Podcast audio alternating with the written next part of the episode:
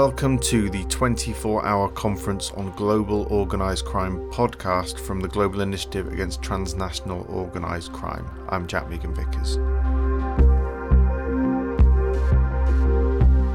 The 24 hour conference on global organised crime took place online in November 2020 and was organised by the European Consortium of Political Research Standing Group, the Centre for Information and Research on Organised Crime the International Association for the Study of Organised Crime, and the Global Initiative Against Transnational Organised Crime.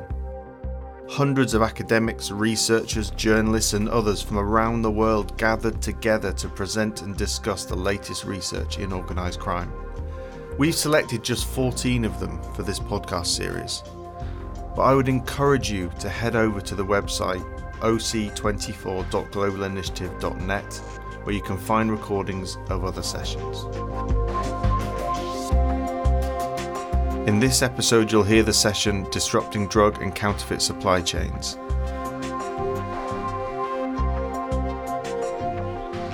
Hello, everyone. My name is Layla Hashemi. I'm a postdoctoral researcher at the Terrorism, Transnational Crime, and Corruption Center at George Mason University, and it's a pleasure to be your moderator today.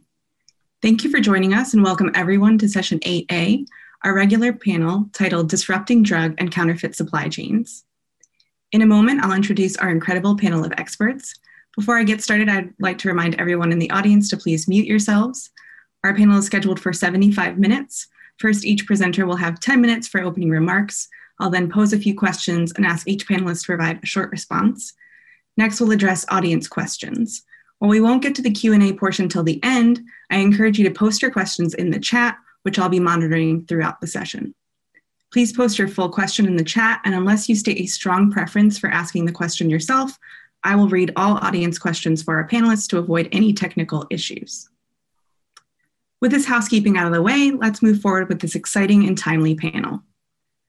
This panel focuses on the operations of illicit actors in the cyber world, in both the open and dark web, and the supply chains and payment systems for online drug sales, counterfeit pharmaceuticals, and personal protective equipment. Research conducted on these supply chains reveals the wide availability of counterfeit pharmaceuticals and the convergence of these websites with those for opioids and counterfeit equipment and vaccines during the pandemic. Increased demand for PPE has created fertile ground for the production and sale of counterfeit goods. Illicit supply chains of medical products pose unprecedented risks to public health and security.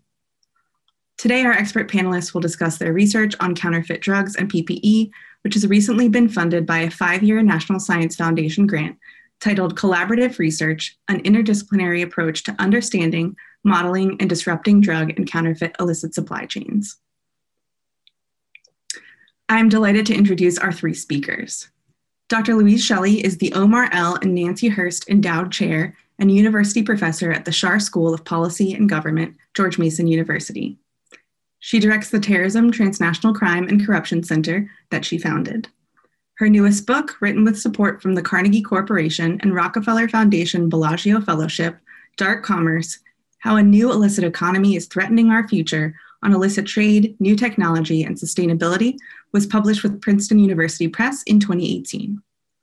Dr. Edward Huang is an associate professor in the Department of Systems Engineering and Operations Research at George Mason University.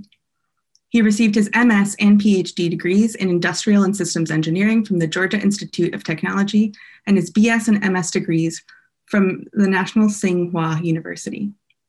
His research focuses on supply chain analysis, and he has been the PI and co PI of several projects funded by NSF and other organizations. And last but certainly not least, Dr. Damon McCoy is an associate professor in computer science and engineering at New York University Tandon School of Engineering. His research focuses on empirically measuring the security and privacy of technology systems and their intersections with society. He received his PhD, MS, and BS in computer science from the University of Colorado, Boulder. And now we'll turn to Dr. Shelley. It's a delight to be with you, and I'm very happy to present this panel that represents the beginning of a long research project to understand how crime is operating, particularly in this in the cyber world. And as I've heard today about the changes that are going on as we face the COVID epidemic and how the criminals are doing new things, I would say that what our research is informed by is many years of research in which Damon, for example, has been looking at online platforms for pharmaceuticals, publishing on this eight years ago. So what we're, we're seeing is an adaptation to the present environment, but not a new phenomenon. So as we think of the present, we face threats not only from the disease of COVID 19, but by sellers seeking to deceive medical providers and ordinary citizens seeking to prevent themselves from the disease. And we're going to hear later from Edward Huang about the very elaborate illicit supply chains that are getting these counterfeit PPE and medicines that do not protect users into the, the supply chains that reach us and reach many other countries in the world. And so this criminal activity is one that is exacerbating the pandemic and is profitable for them, but undermines human health in a very serious way. We, this whole team, has done research in both the open web and the dark web, but our researchers will go on to explain to you more, shows that much of this trade is going on in the open web. Because as dark commerce has, the, the book that I wrote two years ago explained that criminals prefer to use the open web when they want to reach the largest possible audience. And with many people needing protection in these days, um, there is not a desire to re- restrict one's audience. Um, Damon will talk subsequently about the research that has gone on in the dark web in reference to PPE and other counterfeit medicines, but we all believe that this is a relatively small portion of the of the, the market. And what we need to look at is the open market that is selling um, these counterfeit goods.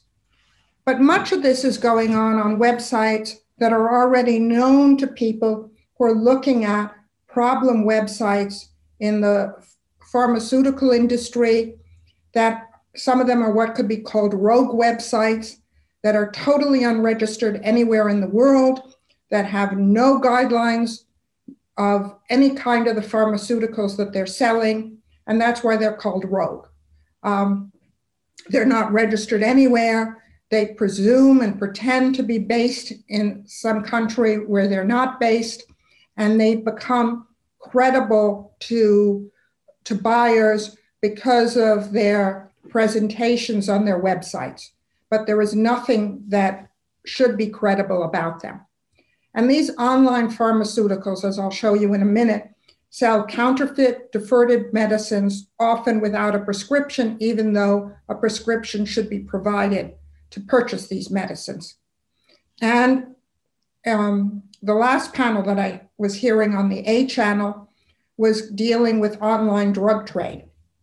And this phenomenon that we're looking at is not sui generis. Some of these websites, as we're going to see, that are um, involved in selling counterfeit PPE have also been involved in selling fentanyl. So there's a convergence of many of these phenomena in the cyber world. One of my concerns since I've been on this conference since eight o'clock in the morning is that we keep talking about organized crime. But many of the people that we're looking at for this study that we have embarked on, on counterfeit PPE, are not what we would consider organized crime. They might be what you could call criminal entrepreneurs. Some of them are corrupt businesses.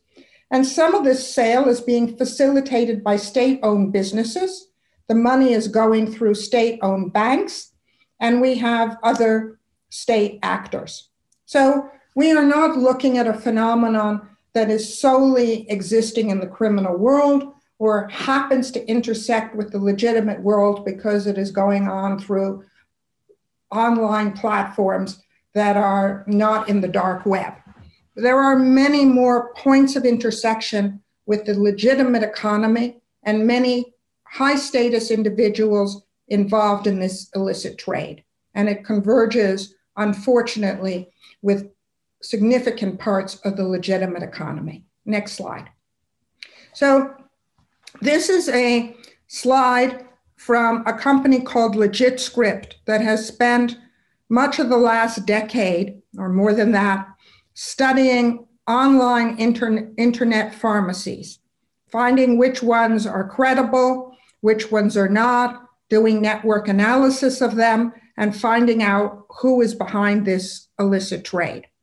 So they have a, um, a database of literally hundreds of thousands of websites, and their research shows that at any one time, there are 30 to 35,000 internet pharmacies that are online, but these are not all 30 to 35,000 businesses. There are as me- there are probably two to 3,000 merchants that have multiple websites through which they're selling. And it is through this internet pharmacies that are studied here that one finds where the online counterfeit PPE has been added. Some of them sell act, um, narcotics, but it is a, a, a known community that is involved in this activity. And that's part of what our research is looking at is to try and understand how illicit supply chains work and where they converge with the legitimate economy and to be doing um, complex data analytics that helps us understand this phenomenon. So we bring together a, a diverse team to achieve these results. Thank you. Next slide. So our research suggests that unlike legal supply chains, which try to be the most efficient possible and cut out middlemen, our research so far has suggested that intermediary countries are often used to disguise the origin of the substandard and counterfeit masks. As I mentioned earlier, the open web is a much more significant element of this trade than the dark web because of the massive demand for this. And as Edward is going to point out to you, there is not one model of this illicit supply chain. There are diverse models of illicit supply chains. Unfortunately, there is not much literature that exists among experts on supply chains on what an illicit supply chain looks like. And that's, we hope, will be one of our major contributions to this work. And there are also multiple business models that are used by these entrepreneurs to evade detection. So they are very much aware that people are on the lookout for them and they try and obfuscate and move through front companies. Sometimes they use cryptocurrencies, but different ways that prevent people from understanding how these supply chains work and cutting them off at their critical nodes. So I next will go on and we'll have, turn to Edward, who's going to talk about how these supply chains work for medical masks using some interesting case studies that are now being investigated overseas. Thank you. Thank you, Dr. Sherry. Uh, in the following slide, I will introduce the, um, the supply chain for the um, surgical mask. Um, I'm uh, Edward Huang. I'm associate professor from George Mason. So right now we will use one example, say a surgical mask and then we will see their physical supply chain. So for the following slide, I will focus more on the physical side. Let's say how these manufacturing produces, um, let's say the surgical mask, uh, how do they distribute to the hospital and to the end user. Um, as you can see this slide, um, let's say this is a very high level diagram. Uh, we didn't show the detail, you know, some of them like the for, uh, for forwarder, broker, you know, the custom, we are not showing here because in the later on, we don't want to, you know, make the, the like a, the, this diagram very complicated. But as you can see in practice, um, all these factory, they need to import a lot of material from other country For example, if you see the surgical mask, some like the middle layer, which is the most important one, they will be produced, uh, they will use a material called uh, polypropylene polypropylene. Um, that layer is very unique. So sometimes they, that will be the bottleneck of the whole supply chain. So in fact, this is not just um, the whole supply chain is part of it. It's like the factory, when they get all the material, they can um, produce it, then they can distribute it. So for the following slide, I will introduce six type of the criminal case we collect so far. So we do um, we collect different kind of cases, and then a lot of them come from uh, Taiwan government. They report different kind of counterfeit surgical mask case.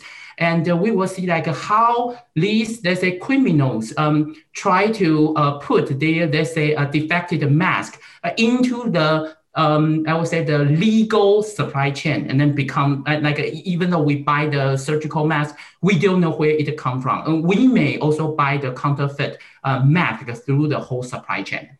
So next slide, please. So right now, this is the first one um, case, uh, the case type we, we have seen so far.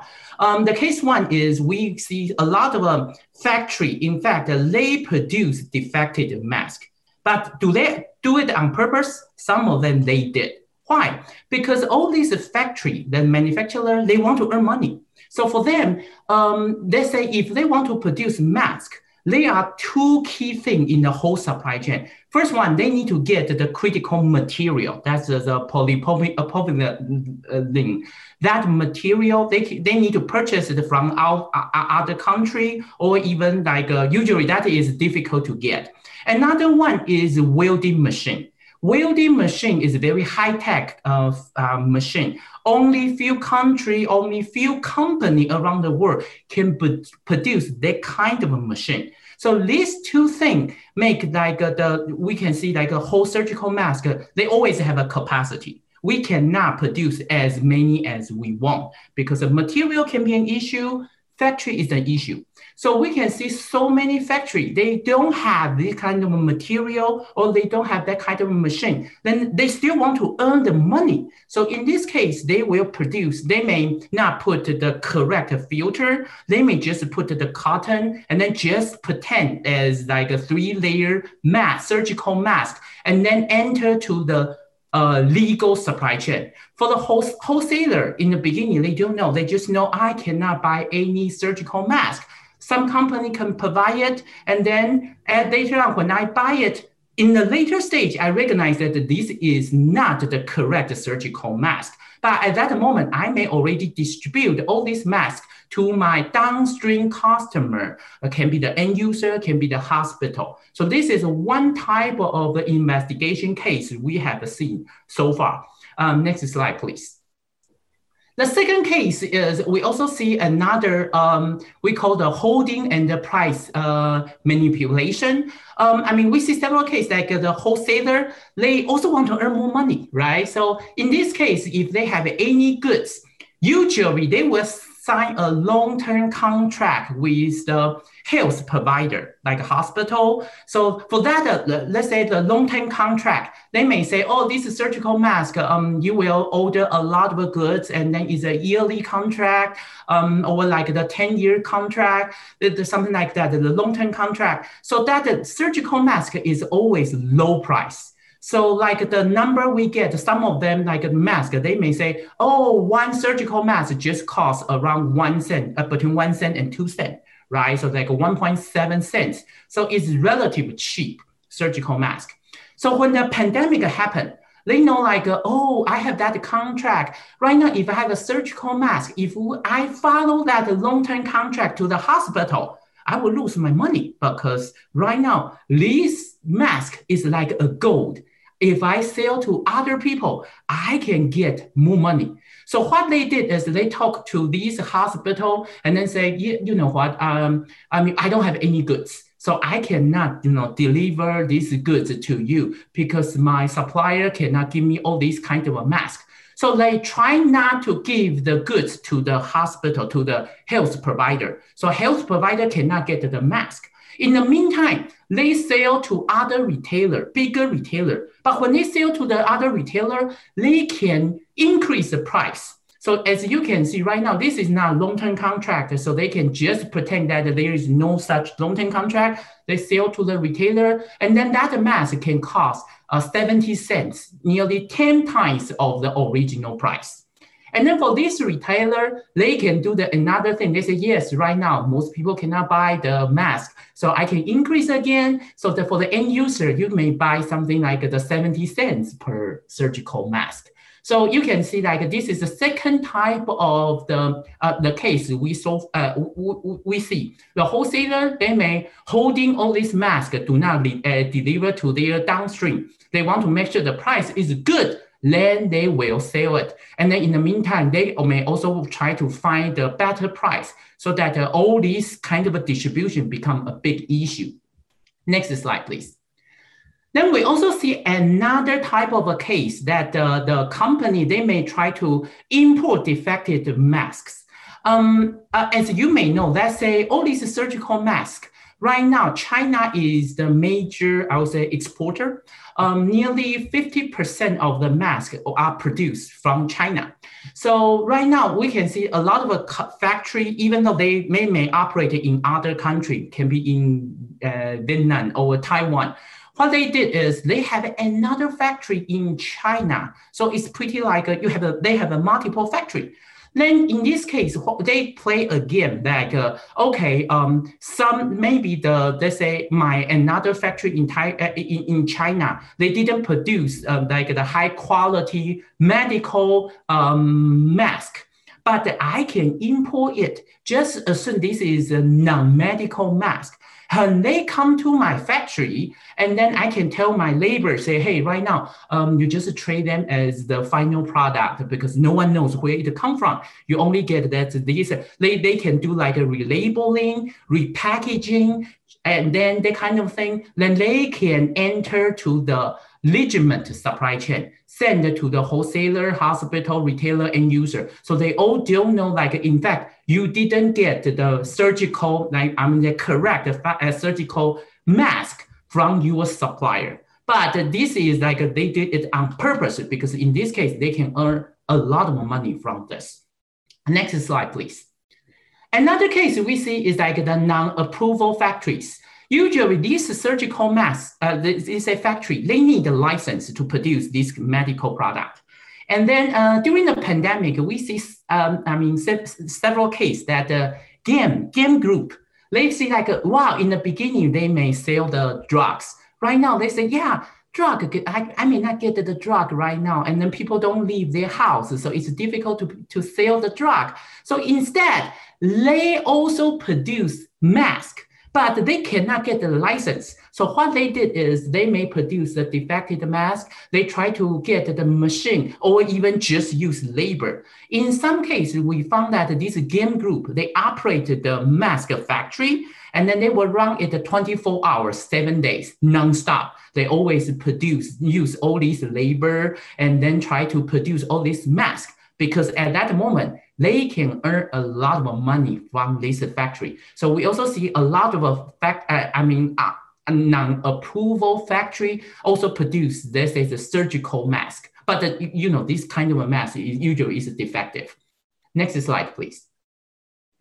Another one is we also see like the wholesaler or factories, uh, they may change the product label. One, uh, one um, let's say like in a factory or wholesaler, sometimes some if they try to like the um, do some illicit activity, they may just hire some people, change the label. Let's say like a, uh, they may have uh, some, um, let's say the um, uh, factory in the free zone, that kind of thing. Then they can change the label from the medical and non-medical mask become the medical mask, that kind of thing. If they don't be in caught, then they can make sure that their product will become higher price.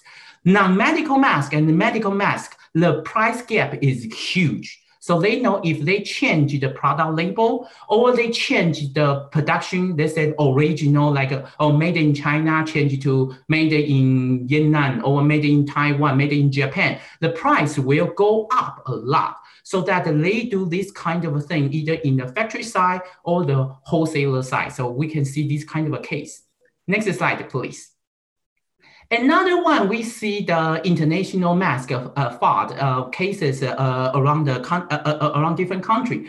Um, let's say for all these during the pandemic, um, I mean, according to the OECD, we can see like uh, all, all the country, they, they still need to like trade between different country. Although, you know, based on the data, we know Germany is a large export uh, country to sell all these uh, COVID-19 goods. United States is the largest importer, okay, importer country uh, around the world. But in fact, if you compare all of them, all these international trade is still on. Although Germans sell a lot of goods, but I mean, based on the report, um, every one dollar they, they, they export, they also import 90 uh, 72 cents. So you can see all these goods, you need to buy the material, make the final product, then you can sell it to the other country.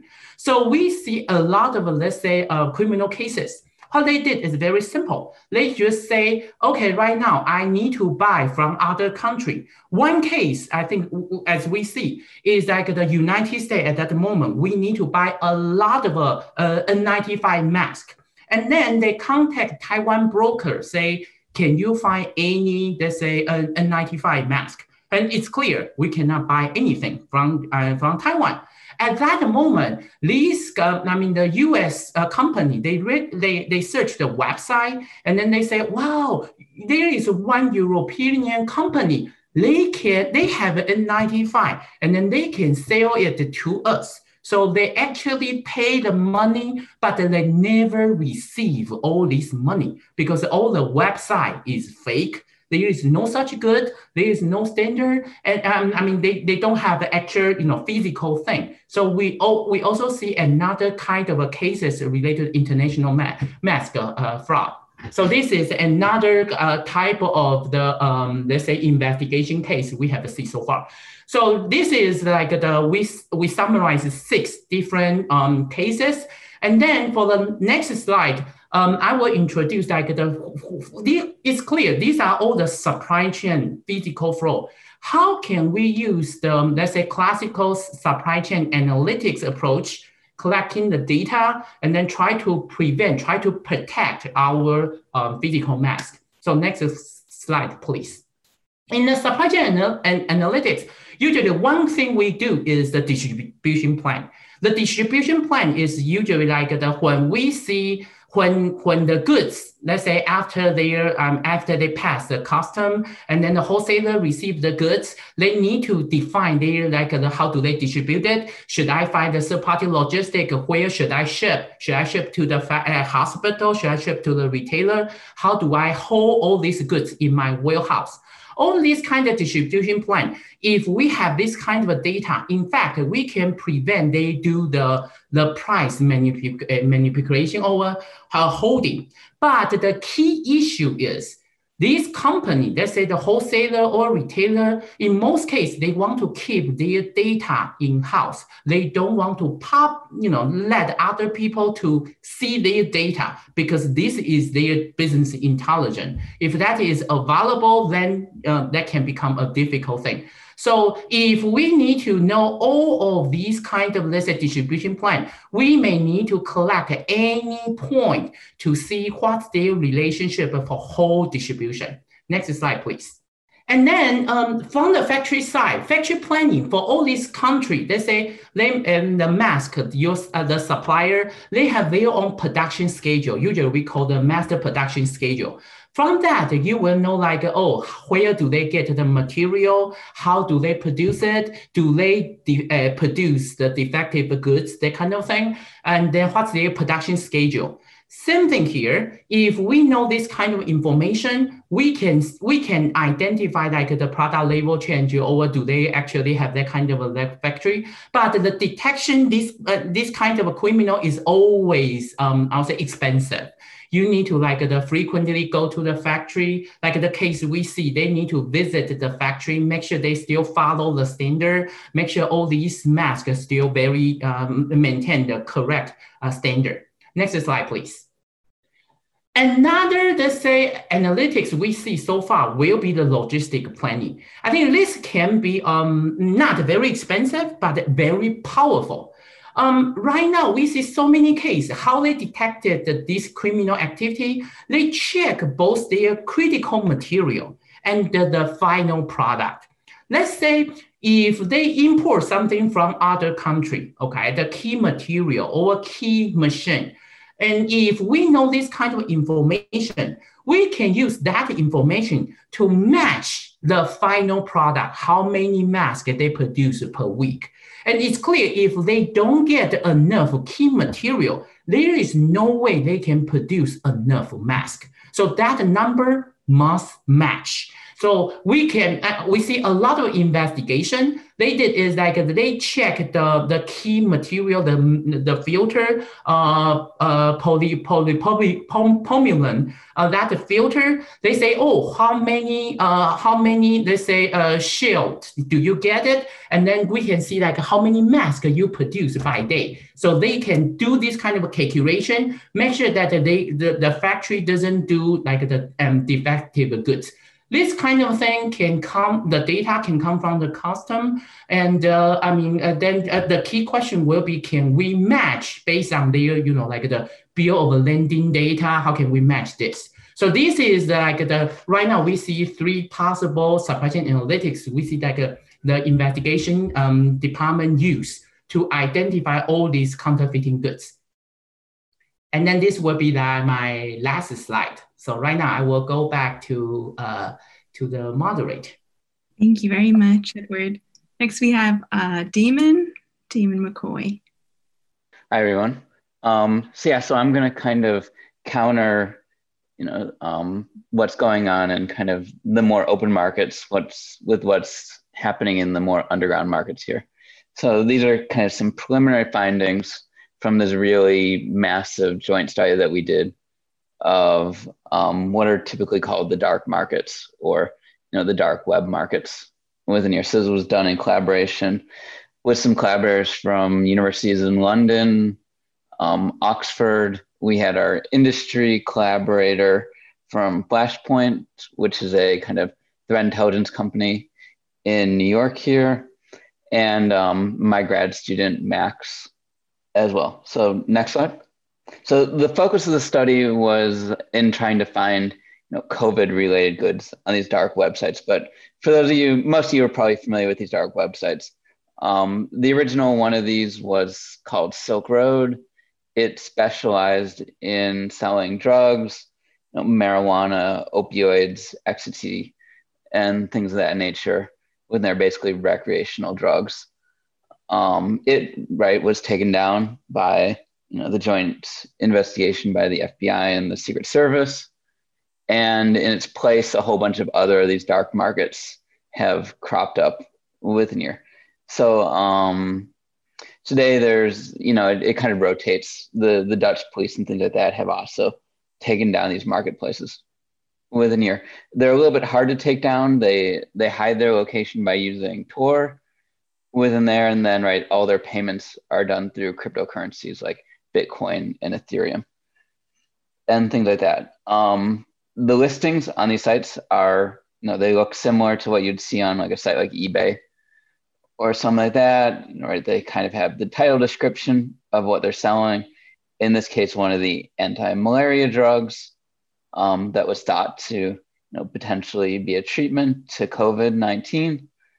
And then, right, they have, you know, the vendor that's selling it, the price, um, the description, kind of free form text within there, and then some shipping information within there. So um, again, the majority of what's sold on these sites are recreational drugs within there, but we thought that this might be a place where um, you know COVID related items were sold.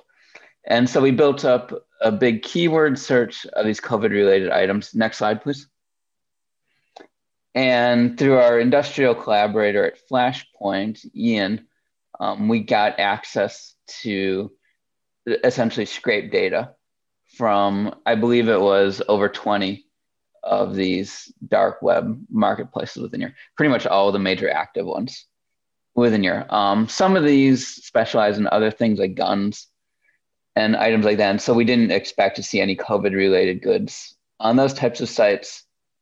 Um, based on our keyword searching within here, we found COVID related listings on seven of the dark markets. These were normally the major ones that focused more on the recreational drugs within here. So um, from the scrape data that spanned about 100 days, pretty much from you know, the, the beginnings of COVID-19 all the way up to um, kind of, I think, May or June timeframe within here was kind of our initial analysis within here. So um, we did in fact find some listings for COVID 19 related goods. We found 518 of them. So, you know, a few, but not many. Within here, our breakdown and analysis of the goods that we found from these dark marketplaces showed that you know, PPE was the most popular type of listing. So, gloves, gowns, masks, N95 masks, things like that started appearing on these dark market sites. Um, medicine started appearing on these sites.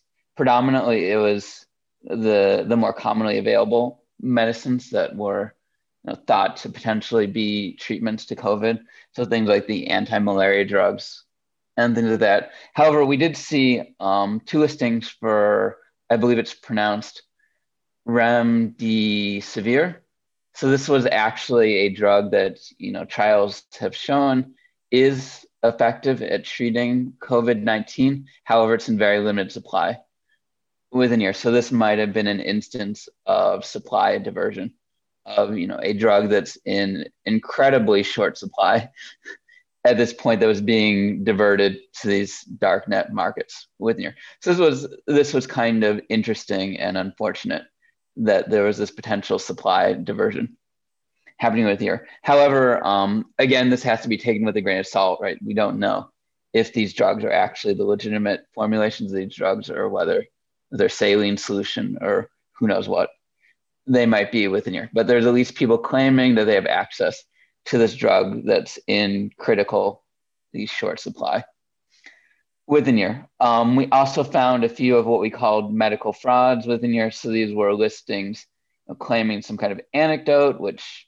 as far as I know, doesn't exist. And if it did exist, you know, they would be making billions of dollars at this point. Um, there were some vaccines that were being sold. A lot of them didn't specify what type of vaccine it was. So it was unclear again. This might be supply diversion, where perhaps some of the um, vaccines that are undergoing testing currently might be getting diverted, some of their supply and being sold on these dark markets within here. Um, so we found a few of these, again, not many of them, I think like three or four listings for these vaccines. And then we found kind of the majority of it was um, just simply kind of disinformation. So, you know, combinations of normally recreational drugs that they were claiming would be curative for COVID 19 within here. So maybe some of this was just kind of in jest, unclear within there.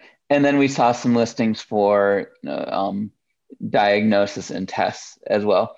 Again, potentially supply chain diversion because um, during the time when we were doing this, these were again in kind of critically short supply in much of the world within there. And then interestingly enough, um, we did find two listings for medical ventilators within here. Again, no ground truth as to whether they would actually deliver a functioning medical ventilator but there were some people listing these on here um, within here. So these were, this is kind of the breakdown of what we found within here. So again, in total, um, 518 of these.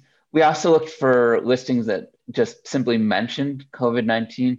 And I think we found um, far more of these within a year. I believe that we found close to 20,000 of these. However, when we did our manual analysis of these, we found that most of these were um, the recreational drugs and people mentioning that they might not be able to ship it to some places because of the shipping disruptions that happened, you know, that are still occurring probably because of COVID 19 infection within here. So the majority of these COVID 19 mentions were not COVID related products, they were just simply mentioning that COVID 19 had affected some part of the predominantly recreational um, drug supply chains that they had existing within there. Um, we have a paper that is available online. You could see the title of, and you can find it by Googling, and you could see some more of our analysis. We did things like, you know, looking at the pricing for these. Of course, the cheapest ones were the PPE gear.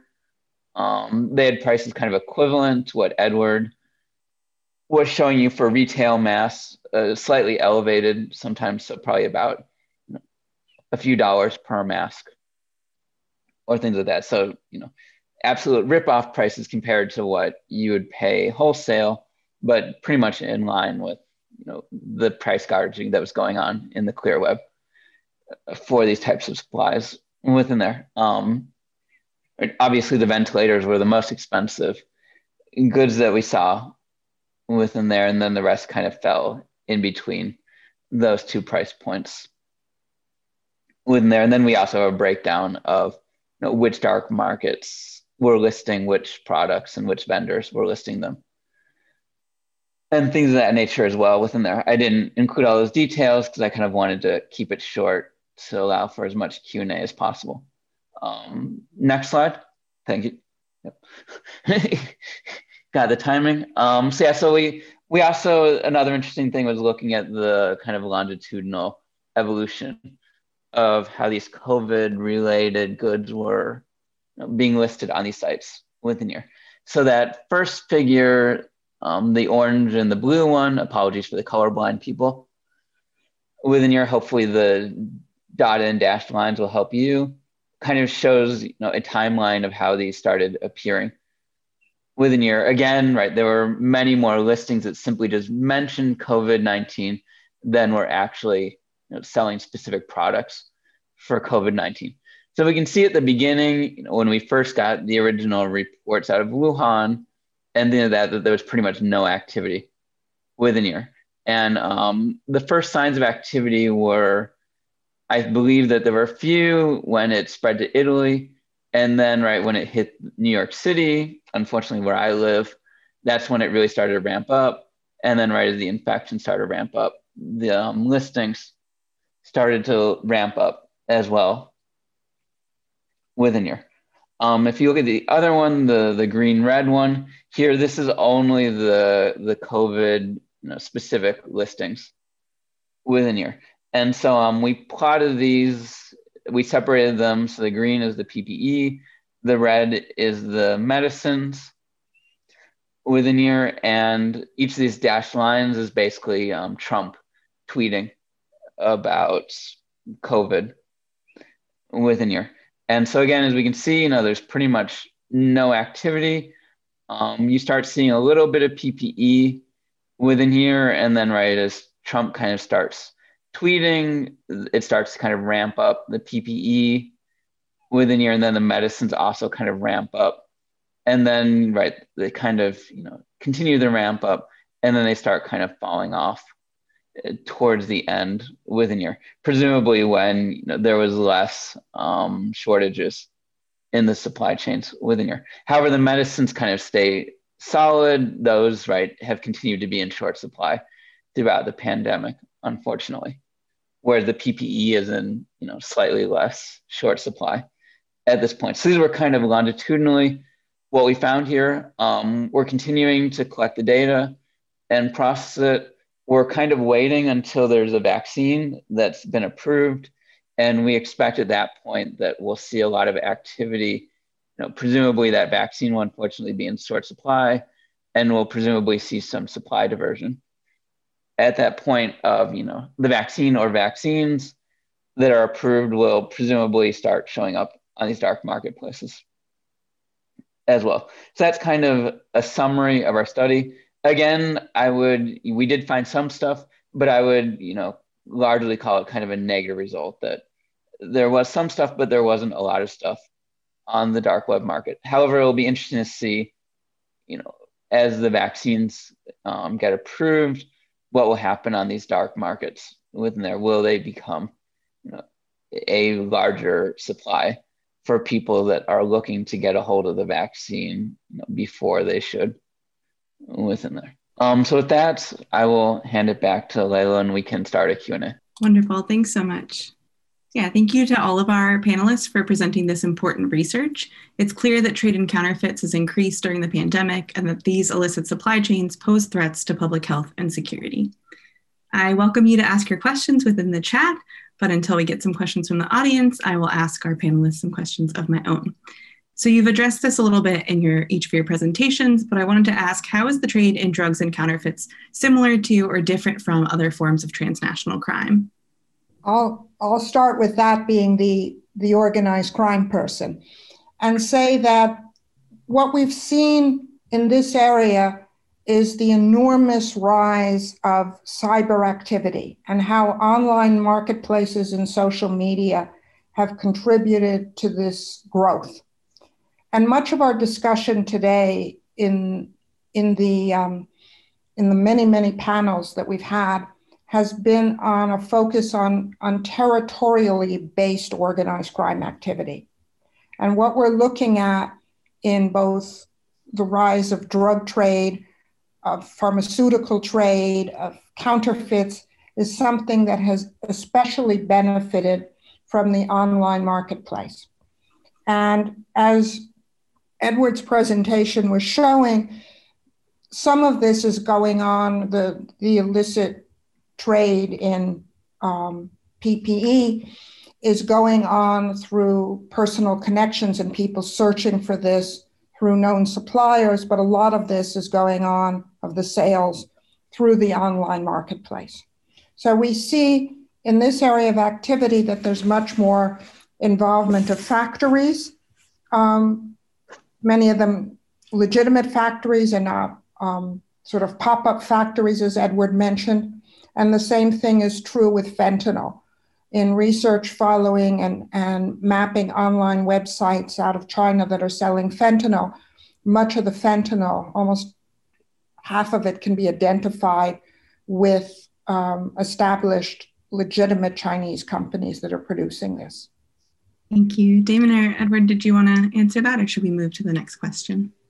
Uh, I can add a few points to this question. I mean, as we can see from the surgical mask, we feel like uh, right now, if we just see the supply chain, usually these like a defective mask or they do you know like a this like a illegal mask they just will they will change the label they will change the product anyway then they will use the formal let's say um, classical supply chain all these goods how do you import etc so they would look like the legitimate goods right? So like it, so these parts sometimes may not be similar to the drug trafficking because drug trafficking, I mean, they still will like change the package, but the people will know how to do it. But these kind of this is the, like the surgical mask, they just look like the normal regular surgical mask. So in this case, the supply chain transparency become very important. We are not just know our supplier. In most cases, we need to know supplier's supplier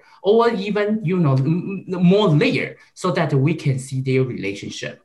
So they have some similarity, but some sometimes I, I would say that they also have a, a little bit difference. Thank you. Wonderful. I see some questions from the audience. I'll go to those first to prioritize them. So we have a question for Damon McCoy asking Have you observed a regional focus, concentration of the listings of counterfeit pharmaceuticals in terms of market outreach? Um, like I said, we, we did do the analysis of it. A lot of them don't provide um, where they're shipping it from or where they would ship it to within there. Um, most of the regional focus, it's similar to the the recreational drug part of their market within there. So, you know, Western Europe and the US is normally the focus of these dark markets. So it was it pretty much I think mirrored the the the original focus of these markets. Wonderful, thank you. And I think a, a final sort of follow up to that is um, from Isabella, who asked, just curious, in the final slide, that the figure that tracks changes in dark web activity listings against Trump Twitter tweets, what were the content of the tweets? For example, lying or downplaying COVID, warning against COVID, becoming infected with COVID, et cetera. Um, because I guess you would expect this to impact listings differently. Um, yeah, so right, most of Trump's original tweets, I believe, were downplaying uh, COVID within there. So, yeah, I mean, I'm not sure if the content of his tweets matter as much as probably, you know, kind of him tweeting about it in general. And again, that was kind of you know, just a marker, probably of, you know, the the more broader perception at least in the US, of how COVID was trending within there. Wonderful, thank you. And then we have a question from our very own Jay. Uh, forgive me if you've already answered this question, but given the diversity of counterfeit products and drugs in their sourcing, manufacturing, and transit, how can you be confident of enough similarities to build models that predict, sorry, that provide product level utility for interventions? Given the diversity of counterfeit products, how can you be confident of enough similarities to build models that provide product level utility for interventions? Let me let me say something, and then Edward, I'm sure will have something to say. We know that there are for these counterfeit products, as um, Edward mentioned, a lot of the PPE is coming out of China and is coming out of Taiwan. And so when we've started to look at the, the supply chain for those goods, we, we, we started there with looking at some of what was, and Edward can comment more on this, but on the um, sort of transshipment through Taiwan and the relationships between Taiwanese factories and China. In fact, there was an online conference that almost all of us attended a few weeks ago on this subject. It was an online conference out of there. Um, on some of the other products that we're looking at, um, in which you're you're looking at these rogue pharmacies that are advertising online products, those are generally known actors that are operating out of different parts of the world. So that's a different um, set of suppliers. So today, um, when uh, Dina Siegel was talking earlier about Russian groups being involved in, in counterfeit products, some of these websites that have been tagged by people looking at what has been added to counterfeit pharmaceutical companies, these are, are Russians operating through sort of phantom websites, but years of research have unmasked who's behind them, and they've added counterfeit PPE. So depending on the commodity, you have and and the proximity to the goods and the supply chains that exist, you're tapping into different parts of the market. India has a lot of um, ge- generics that they're producing. And years ago, Damon, when he was doing his phenomenal research on something called PharmaLeaks, found you know Russians who were sourcing out of India. And if you go back and look at that slide I showed ver- very early on, a lot of these um, rogue pharmacies are also sourcing out of India. So th- th- there is not one geographic source for this, though the PPE seems to be more concentrated because in in in Chinese speaking region where it is known to be produced there. I'm sure Edward and Damon have more to add. Uh, I can add a few points to this question. I think that's say right now uh, when we see all these surgical masks, how they like uh, um, analyze the whole supply chain. What they do is they want to get the transparency So right now, I think that is a wonderful idea. Let's say in uh, if we want to see right now, we only see the final product, right? We want to analyze that. Oh, is this the, what's the percentage they can be the legitimate goods? Do they have any parts of the, the, the, they can be counterfeit you know? All these parts is already become the final product. We only know my, one component can be right? So the question is how can we detect all these kind of things and then usually we see like most approach they did is we call the abc analysis what is ABC analysis? The ABC analysis is like um, if you see the whole product, like Apple, how they control their iPhone. Say right now, this iPhone is wonderful. There is no counterfeiting goods there. What they did is they will base on their value say right now, oh, for uh, Apple, I know the whole material. Here is the screen, here is the CPU, everything. What is the money I need to pay? And then wh- how much money does my supplier can earn if they use the counterfeiting goods? And then, like Apple, what they did is uh, they will buy the equipment, they will buy the material for their supplier. So in this case, they control the most value so that, that they all know like oh this is supplier you must use the material from certain company. I already make the contract for you. So this kind of a model they can control both sides like a factory they have their supplier they have a, uh, their customer. So in this case you we will know like uh, these kind of thing. This, this kind of product will be much safer compared to like uh, you authorize everything to your supplier. They sometimes they will always try to find a lower product they may be the you know labor traffic traffic the product or you know some like the lower price. So this is one kind of a model we try to um, create, to analyze, to collect the data, and then try to figure out all these kind of, let's say, the key component to final product how can we match together? How can we analyze their difference? And in this case, we can uh, we can build a probability model to say, yeah, this kind of uh, goods is that a good one, or is it, they can be a counterfeiting goods. So right now, this is the ongoing research we, we plan to do. Next. Yeah, I, I agree with Edward on that. Um, there's always this challenge of kind of you know digging deeper into the supply chain you can kind of you know see that first layer of the supply chain, but you really have to do a lot of you know analysis and clever you know, data collection in order to dig deeper into the supply chain. But that's really kind of the key part is that digging beneath the surface to understand you know how this illicit supply chain really works and potential disruption points within there. Because oftentimes when you're getting to kind of the more visible part of the supply chain that's oftentimes the hardest to disrupt of the supply chain kind of intentionally they've kind of hardened that part because that's the part that's exposed to the most analysis within there. But the other parts sometimes aren't as hardened and are more disruptible but again they take more effort to expose and understand. Wonderful. Thank you. We have a question for louise it says, Louise, you mentioned that sellers are not only organized crime, but they involve criminal entrepreneurs, criminal businesses, and are often facilitated by state owned businesses and state actors.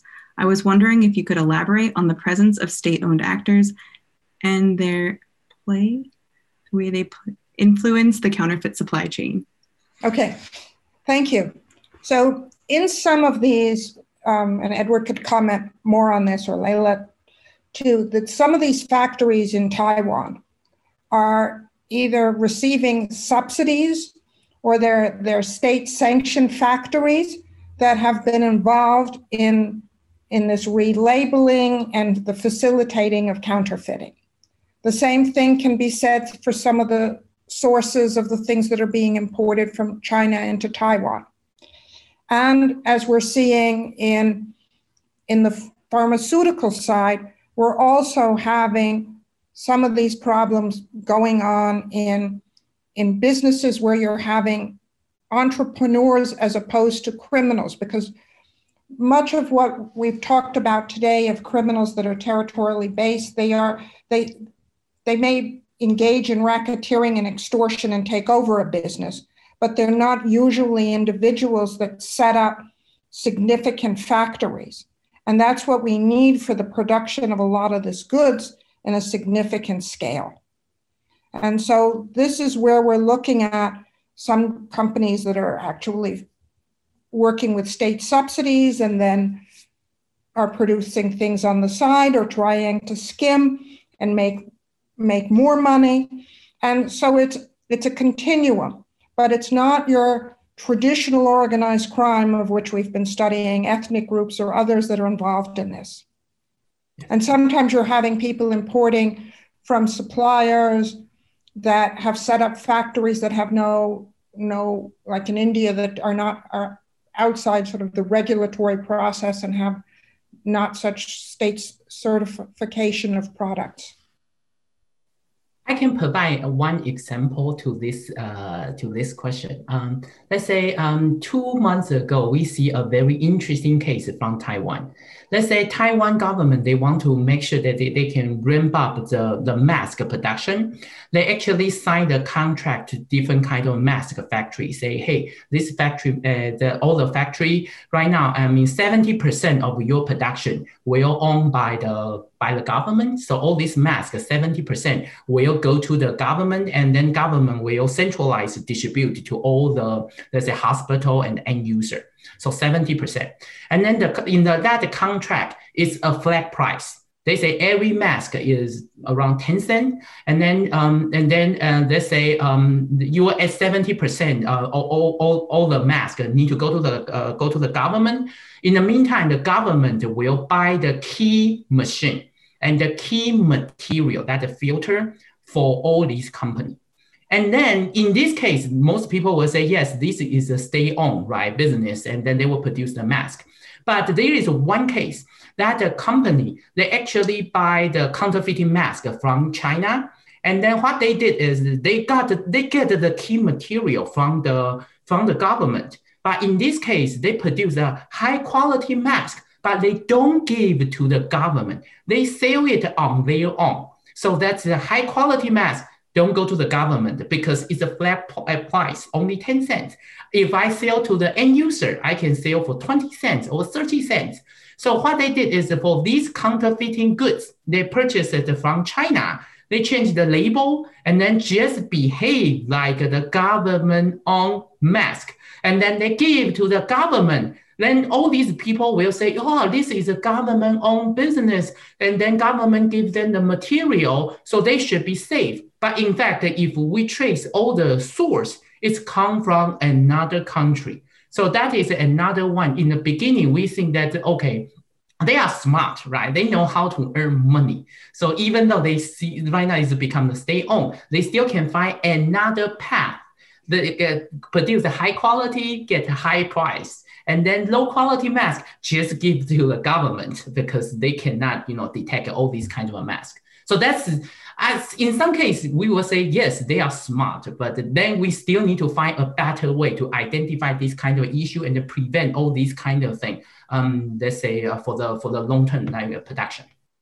Yeah, thank you. Also prevent it so that we're not losing doctors and medical personnel. Right, right. Relying on these. Right, that's right.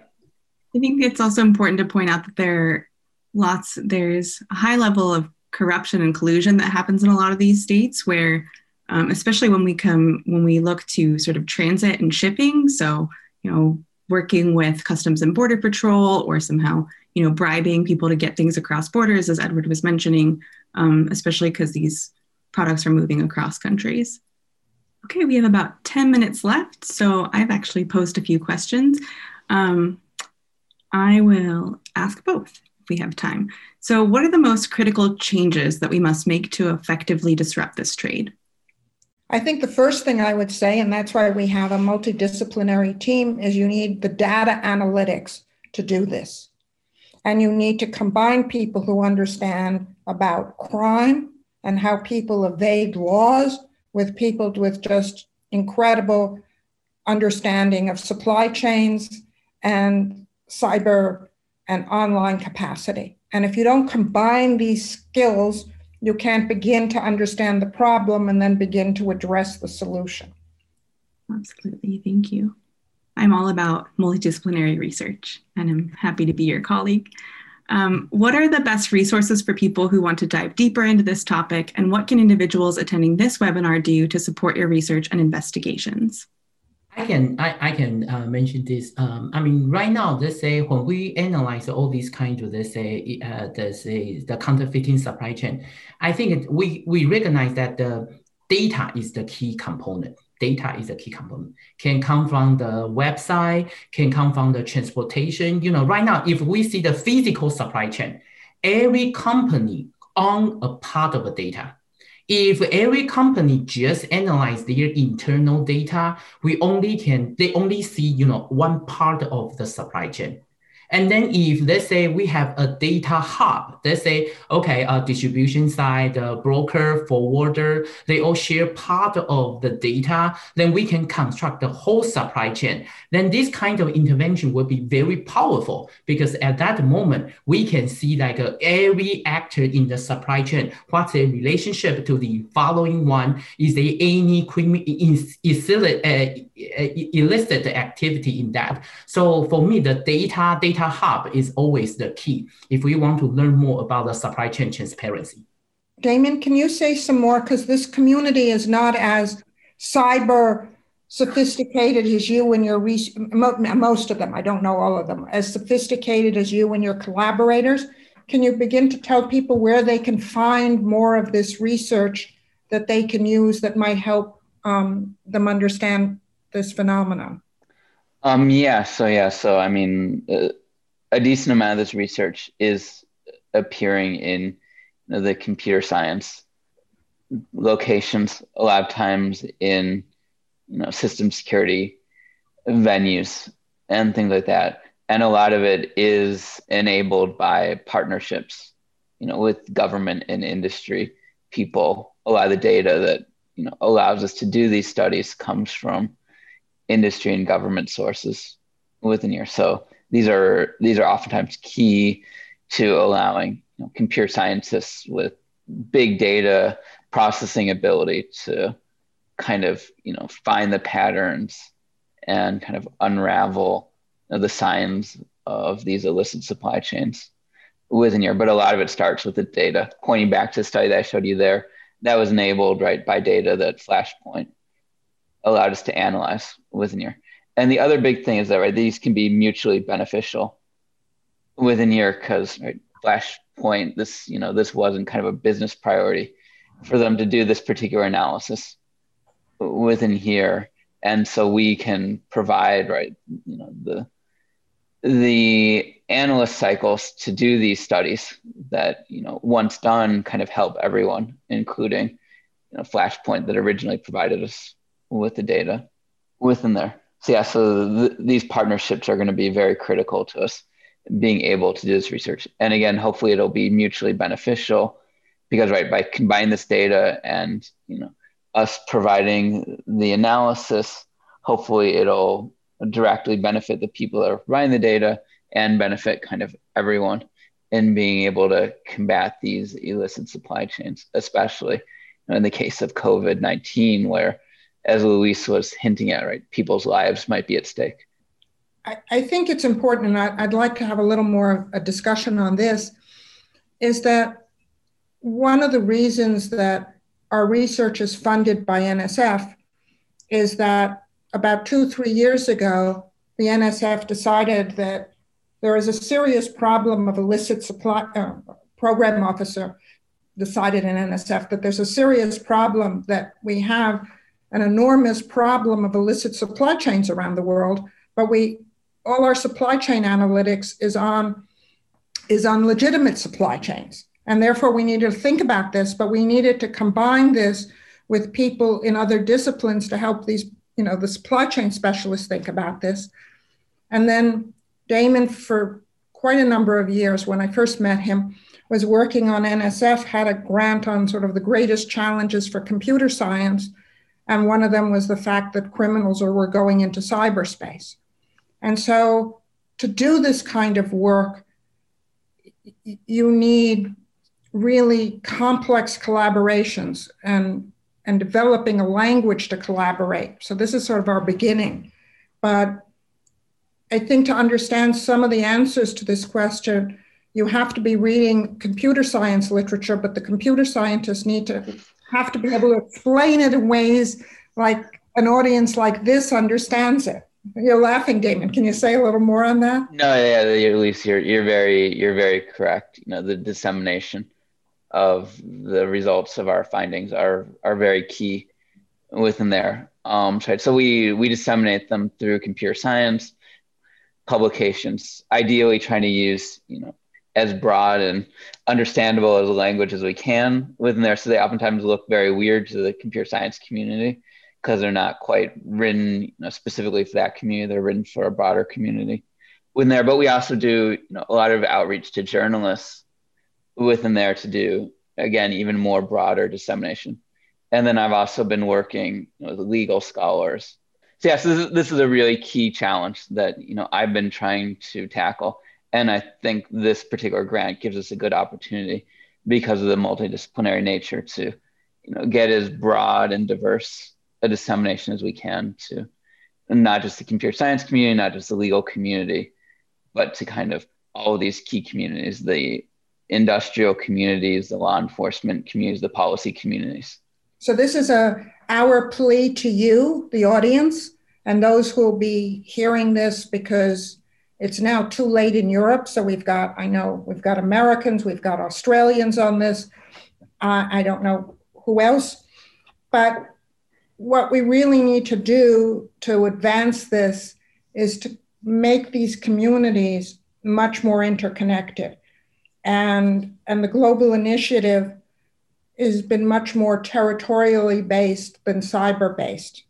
And that's part of why I brought help put this panel together with our team to reach a larger audience and begin a dialogue that I think is really, really necessary.